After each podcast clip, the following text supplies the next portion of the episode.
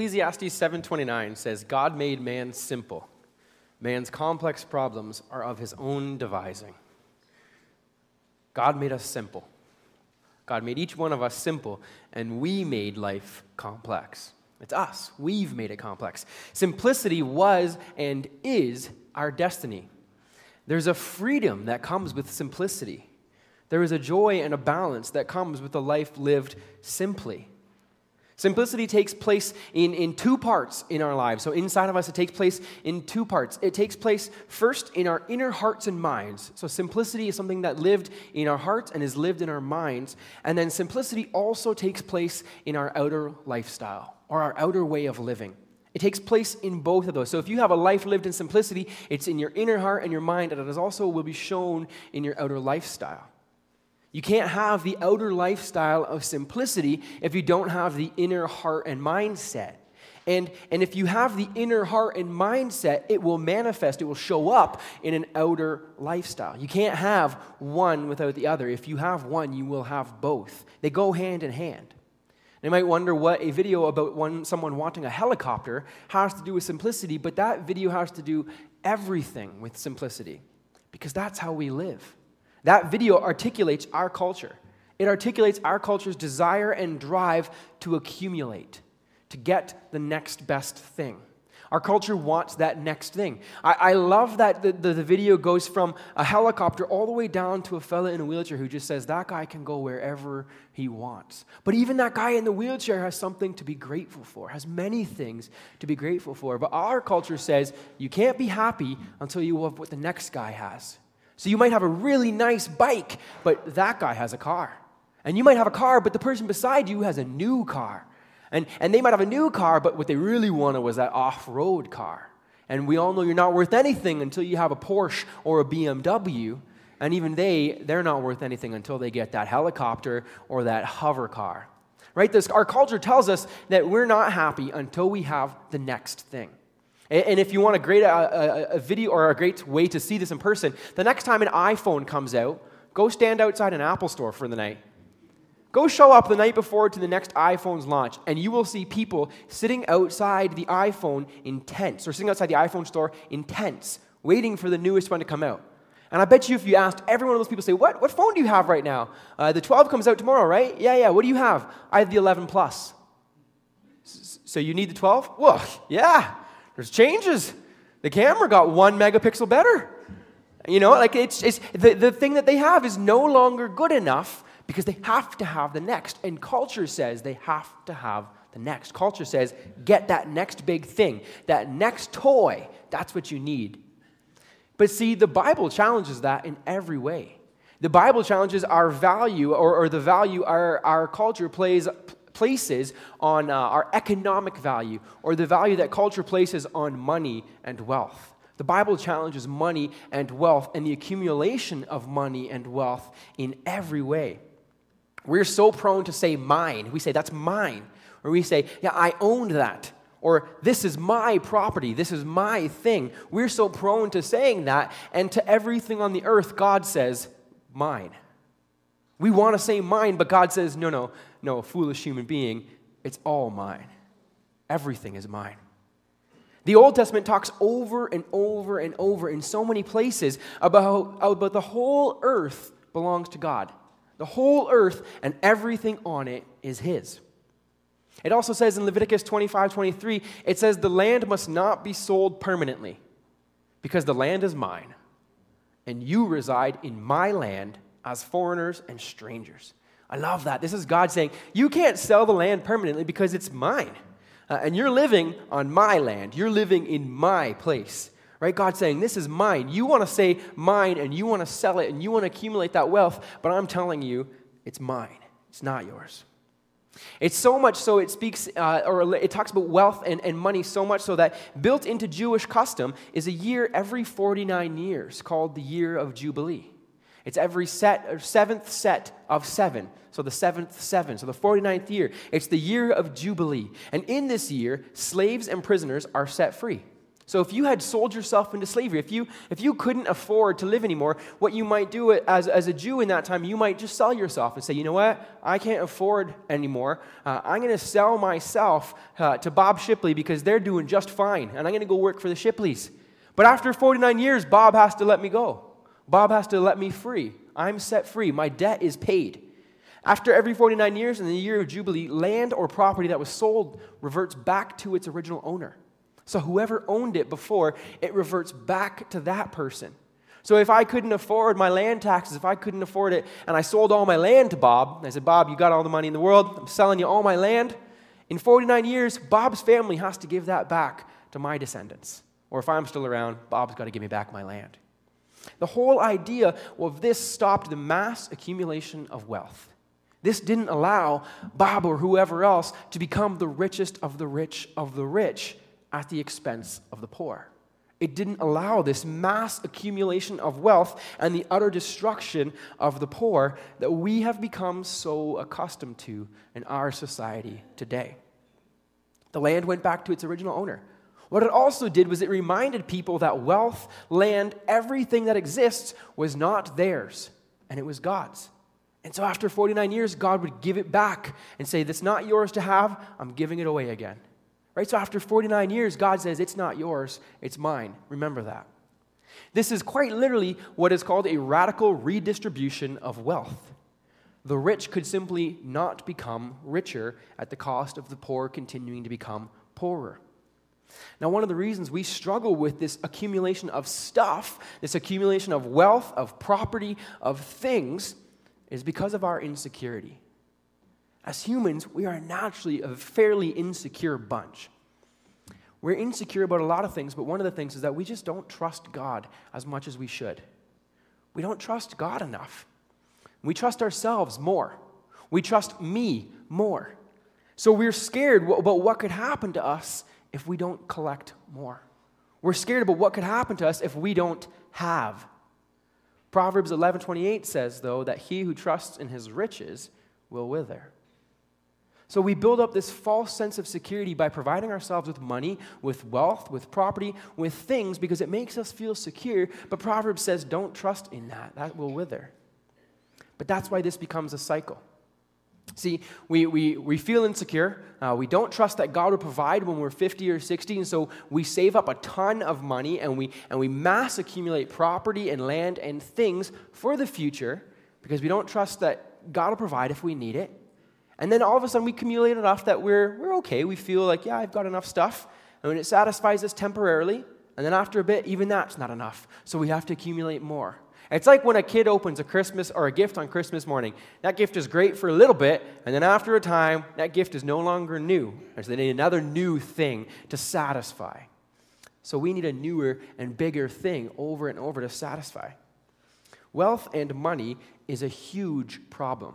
And it's a huge problem in the church, too. Uh, the reason I can almost guarantee that most of us struggle with simplicity is because of wealth and money that is built into our society. Money and status and power go hand in hand.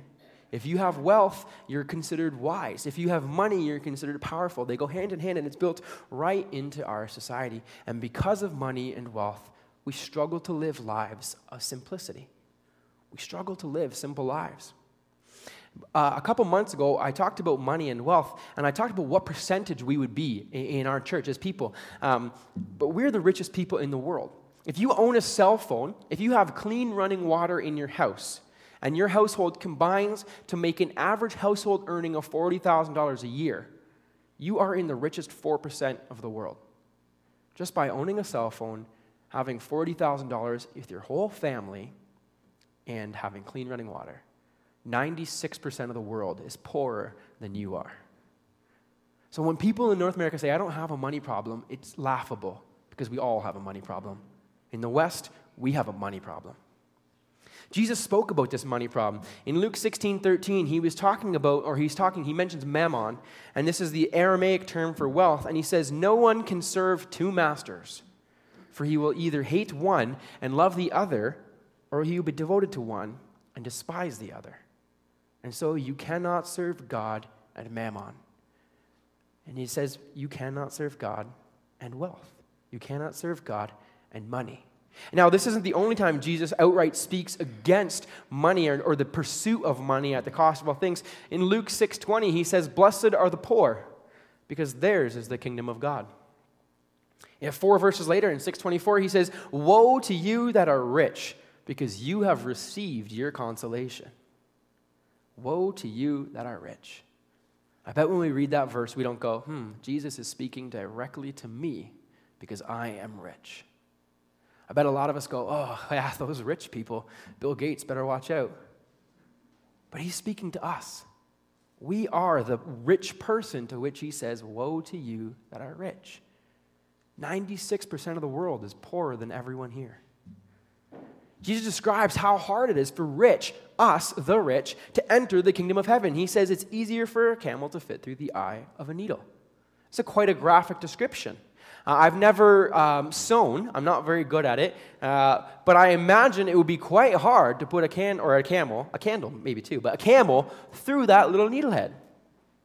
He, he says in Matthew 19, he says, he, he's talking to a rich young ruler. This rich young ruler says, What do I have to do to inherit eternal life? And he says, Go and sell everything you have and give it all to the poor. Go and sell everything you have and give it to the poor. See, Jesus is not okay with this mass storing up of wealth. He's not okay with this mass accumulation of money, cars, houses, vacation houses, cottages, clothes, jewelry, fancy stuff that our culture says, go get it. You can do it. Get the next big thing. Our culture says, go after it, and Jesus says, no, that's not the point. Jesus is not okay with that. But we find it so much in, in our lives, we find it in culture, and we even find it in churches. We try to find churches that are, are competing to build the biggest, next, most cool building with the fanciest things and the most beautiful, ornate statues. In Luke 6:30, Jesus says, "Give to everyone who asks of you, and of him who takes away your goods, do not ask them again." Give to everyone who asks from you, and if they take away your stuff, don't ask for it back. That's what he says. And do we live like that? Do we give to everyone who asks of us? Because I bet we often put conditions on it. Well, I would give to this person C, but I bet you they're going to use it on alcohol, so I'm not giving it to them. Or I would give it to them, but I lent them money last time and they squandered it on useless things. We don't live like that. We put conditions on our giving. If someone takes something from you, do you let them just have it, saying, Well, you obviously needed it more than me? Or do we chase them down to make sure that we get it back? I told this story before, but I still don't know if my parents even currently own a key to the house they live in now. But we certainly didn't have keys to the houses that I was growing up in. And my dad used to always say, people would say, Dave, what if you get robbed? And we'd always joke, well, we have nothing worth stealing. We're pretty poor. But my dad always said, if they take what we have, then they obviously needed it more than us. But do we live like that? Do we honestly say, if you steal my bike, you must have needed it more than me and you can have it? It's yours. Or do we go after that thing because that thing is mine and you took what was mine? Right? Jesus is saying that if we lay up our treasures in our stuff, that's where we find our heart. That's where our heart is, and the things that we lay up and we store up as our treasures. This inner reality that I spoke of, this inner heart set and this inner mindset, starts with reframing what we lay our treasures in. Where is our heart found? Where do we find our treasure? Is our treasure in our stuff? Is that the thing we want most? Where do we find our treasure?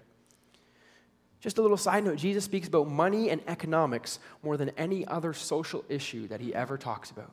He talks about money and wealth more than any other social issue. Now, I want to be clear. I'm not saying that we are all evil and terrible people for enjoying anything in the world. I'm not calling us to this extreme ascetic lifestyle where we sell everything and we all go communally live in sackcloths on the corner of Franklin Avenue. All right, I'm not saying that all material is evil. I'm not saying we need to go that far. Jesus said, go enjoy the world. He made creation enjoyable for us so that we would enjoy things. But what I am saying is that those things are intended, intended to be enjoyed, not intended to be worshiped. Those things are intended to be enjoyed, but they're not supposed to be where we lay up our treasure. It's okay to enjoy the things of this world, but what's not okay is finding your heart in your things. See, simplicity places possessions in their proper perspective. Simplicity reminds you of what is most important in your life. Where your treasure truly is. That's what simplicity does. It reminds you where your treasure is. Simplicity, living with an inner heart set and an inner mindset of simplicity, reorients your focus and your mind of where your heart is supposed to be placed. Simplicity finds joy in the not having of things as much as it finds joy in the having. Simplicity lets us enjoy our possessions without our possessions destroying and consuming us. The practice of simplicity requires a couple things. We have to do a few things inside of us to practice simplicity. And the first thing is that we have to seek God first. Simplicity requires that we seek God first. It requires that nothing comes before the kingdom of God. Nothing comes before God. Matthew 6:25 says, "Seek first his kingdom and his righteousness, and all these things will be yours as well." In this verse, in this context here, Jesus is talking about worrying about what to eat. His disciples were worrying about things. He says, he says, you know, the birds, what do the birds do for God? But God feeds them every day. And he says, what, what do the lilies do for God? But the lilies are dressed even more beautifully than even King Solomon was. He says, and King Solomon in all his glory was not dressed as beautifully as the lilies. And what do they do for God? Yet God feeds and clothes them every day. So he says, Seek God in his kingdom first, and God will provide the rest of these things for you. Jesus' point here is that the first thing we have to focus on if we want to live a life of simplicity is that we focus on seeking God before everything else. We focus on seeking God before we worry about getting the next line of fashion that comes out. We focus on God before we worry about what our next meal is going to be. We focus on God before everything and anything. Nothing else can be the center in our practice of simplicity. See, some people want to practice simplicity, but they do it wrong because seeking God is not their first and utter mindset. It's kind of a secondary. And their first thing that they're looking about is, is deaccumulating things, making room in their basement so that in a few years they can add some more things. Right? We don't, that's not how we go about simplicity. When we start with simplicity, seeking God is the first and the center. It's what we're focused on the entire time. And then we trust that God will take care of everything else. God will take care of the details. We just worry about seeking God. In practicing simplicity, seeking God is our main focus and nothing else is our focus. Not getting out of the rat race, uh, that's not your focus. The global redistribution of wealth so that the poor will become a little bit wealthier, again, that's not your main focus. The concern for the environment, even though it's a great concern, is not your main focus. In simplicity, seeking God is our main focus. The main focus has to remain seeking God. The second thing is that we have to look at everything we have, receiving everything we have as a gift. Absolutely everything that we have is a gift. And this is an important inner attitude as we practice simplicity. A lot of us have jobs or have had jobs, uh, and hopefully, if it was a job, you, you got paid for it. Otherwise, you were volunteering and they told you it was a job. Uh, but hopefully you got reimbursed for your job, and some of us might have got paid a lot more than others, and that's okay. But many of us have had jobs. But even though we are paid for our jobs and we get money for those things, we have to remember that it's not our jobs that provide for our lives. It's not our salary that provides for our lives. That money is not what is providing for our life. God is the one who is providing for our life. Those things are gifts. God is the one who provides our daily bread. We don't provide it ourselves with our job. God provided the sun. As far as I know, no one in this room can provide the sun. God provides the air around us. God provides the water that we drink. The things that we have are not a result of our hard work and of the sweat off our brow. The things that we have are a result of God's grace. We're tempted to think that what we own is because of our own personal hard work. We think, I have all these nice things because I have worked hard my life. But we need to be reminded that we are dependent on God for everything. God gave you all these things. When I first got into Bible college, uh, I quickly realized how expensive Bible college is. Uh, and I didn't realize it when I signed up, or I might have been uh, dissuaded a bit. But I, I signed up when I got in, and I realized it was going to be very expensive. And I wasn't sure I was going to be able to afford to go. I really wasn't sure I was able to go, afford to go. I was only working part time. Uh, I was working part time, actually, uh, it doesn't exist anymore, but it was called Sport Mart. Uh, it was like the Walmart of Sport Chek. Uh, so, as you can imagine, it didn't actually pay very well part time at this job. Uh, so, I was working there and I was volunteering in the youth ministry at, uh, at my church, or my parents' church. So, I was volunteering a bit there and I was working at Sport Mart. Uh, I'd quit my job in carpentry. After high school, I went to be in carpentry. And I quit my job making good money in carpentry because I realized that the people I was around all the time were not the best influence in my life. And they were not contributing to my growth as a Christian, and they're actually helping me go the other way. And this is something I needed to distance myself with because I, I would give in to the temptations hanging out with these guys. And so I said, God, I'm, I'm out of there. I'm going to just work part time at Sport Mart. And so one weekend I was up at Blizzard, uh, and it was about, well, Blizzard time, so January, February. And I was up there as a team captain. And I realized that my school fees were coming up. Uh, my school fees were coming up in the summer. And I really felt like I was supposed to go back to school. But I knew that I wasn't going to be able to afford it with my job at Sportmart. And my parents didn't have any money for us to go to school. So I was praying, uh, and a friend said to me, he said, Luke, why don't you just make the decision and tell God make the decision and say, God, if it's the wrong one, stop me. So I said, Awesome idea. I would love to. So I said, God, I want to go to school. You want me to go to school. Uh, and I need, I need money. So I'm going to go back into carpentry, God. I'm going to go back into carpentry because then I'll make the money, no problem. And if it's the wrong decision, God, stop me. And that is a dangerous thing to pray. The next morning, I was in the general session, and my job as team captain was to get everyone hyped up and just getting everyone excited. And I'm wearing a ridiculous outfit, and I was getting everyone jazzed up for the music. And I jumped up in the air, and I landed on the ground, and I landed on a cable, and I tore my ACL, my MCL, and my LCL. And I wasn't able to walk anymore. I realized that I had to get in a wheelchair. I realized that I was going to be on crutches for many months. I realized I was going to need surgery for my knee. God certainly stopped me, and He did it pretty obviously. And I'm praying a few months later, and, this, I still didn't realize this. I was like, "Whoa, way to go, God. Now where am I going to get the money? So I'm still frustrated, thinking, like, I don't have any money, God. How am I supposed to do this? How am I supposed to provide my money to go I can go to school? And I'm praying a few months later, it's a summer, and I, I realize I don't have the money. It's like a month until school. There's no way I'm going.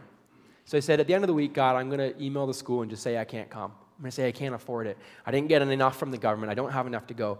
I'm going to drop out.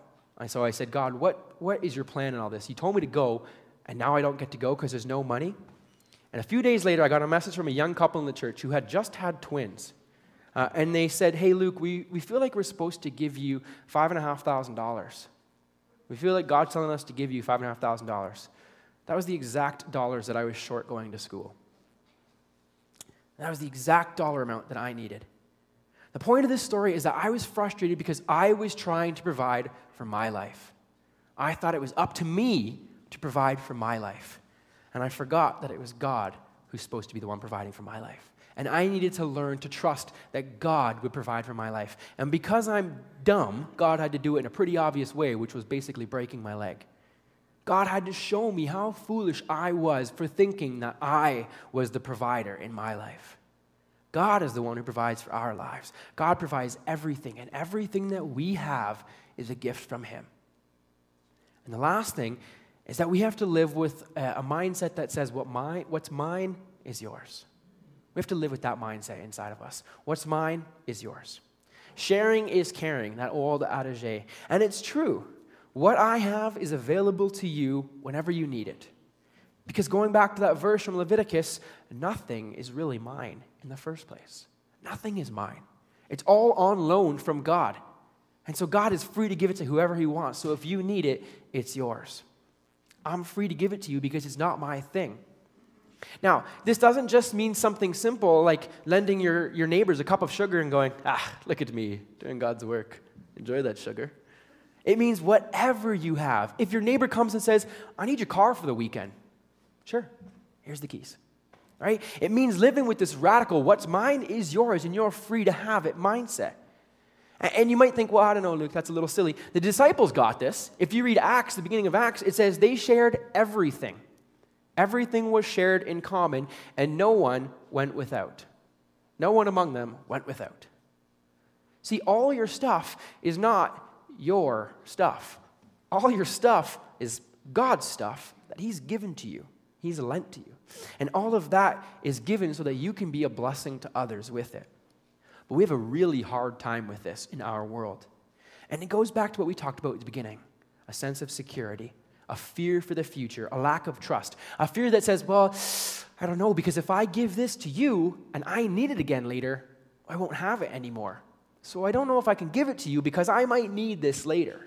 So I better save it just in case. And that's the wrong way to live. That's a way to live that doesn't trust that God will provide if we need it. Jesus says, Don't be anxious about tomorrow. I'll provide what you need. So we don't need to be afraid that we're going to go without. We need to instead trust that if something comes up, God will provide. We need to live with a radical trust in God. If someone is in need, we are free to help them, even if it costs us everything we have, because God will provide if we have a need. God is there for us. We need to trust that He will be there down the road. Richard Foster, I love what Foster has to say about this because he says, all of our goods, if our goods, if they are not available to the community, when someone in the community has need and it is clearly right and good, then those are stolen goods. I love that. He's basically saying if you're not willing to give your goods up when someone has need, then you've stolen them. And he's not wrong.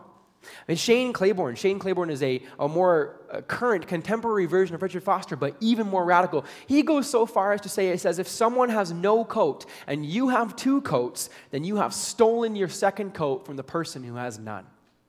He calls you a thief for having two coats when someone else has no coat. And I tend to agree with both of those statements, but it applies to more than just simple things like coats or our lawnmower. What if we have a cottage and we have a house? What do we say to the person that has no house? What if we have multiple income properties and someone down the road is struggling to make rent every day? What if we have two cars and a motorcycle and a boat and an RV and, and an, an all terrain vehicle, but the person down the street has no car and has to walk their whole family everywhere? What do we say to those people when Shane Claiborne says we have stolen those things from them? See, Shane's Claiborne's response, he was so broken by this, uh, and he realized that he did need a car in his life, but so did his neighbors, and none of his neighbors could afford a car because he was living in a really, or living in a really poor neighborhood in Philadelphia. So what he did was he took his van that he had bought, and he took his car keys, and he went to the key cutter, and he got keys cut for every single person in his neighborhood. And he went door to door and gave them their key and said, Hey, that's the van. Uh, you're free to use it whenever it's parked here. It's, it's our van now. We can all use it. Everyone go ahead. He told them it was their van too. Then he realized that some of his neighbors couldn't actually afford food for their whole families, and he had a, a, small backyard. It was maybe 10 by 10, but he realized that his backyard was just wasted space with grass. He's just sitting there being grass, doing nothing. And so he said he ripped all the grass out and he started growing food for all his neighbors. He said, This was mine, but it's not mine, it's yours. You might call that radical or too far, but Shane Claiborne says it's still not far enough. It's still not far enough. If someone has no coat and you have two, you've stolen one from the other person. Right now, in our house, in my house, in your house, or in your possession, what do we have two or three or even four of?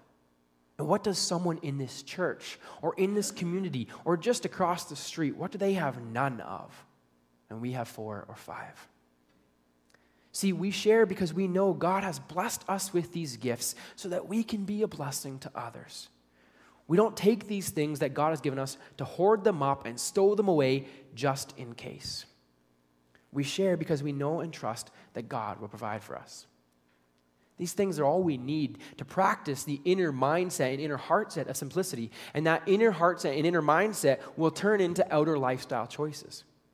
Now, before I finish up, I just want to end on a few practical tips uh, for living simply. The first is to buy things for their usefulness, not their status. Buy things for their usefulness, not because of this perceived power and authority that they give you.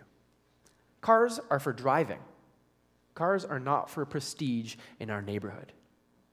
Consider if you even need a car. Do you really need a car in the life that you live? Maybe a bus pass will do. Maybe a bike will do. I, I, I, really look up to my dad. My dad has biked to work for pretty much every day that I've ever known him. He's not exactly a young guy anymore, and uh, I think he has a, a, work vehicle now, but for as long as I have known my dad, he biked across the whole city to go to work. Uh, and there were definitely days where I have driven from the house on the lawn up here if it was raining. and I look at that and I go, Jeepers, what am I doing? But see, do we really need a car? In the life that you live, in the things that you do in your daily life, do you really need a car? Or could a bus pass work? Or would even a bike work?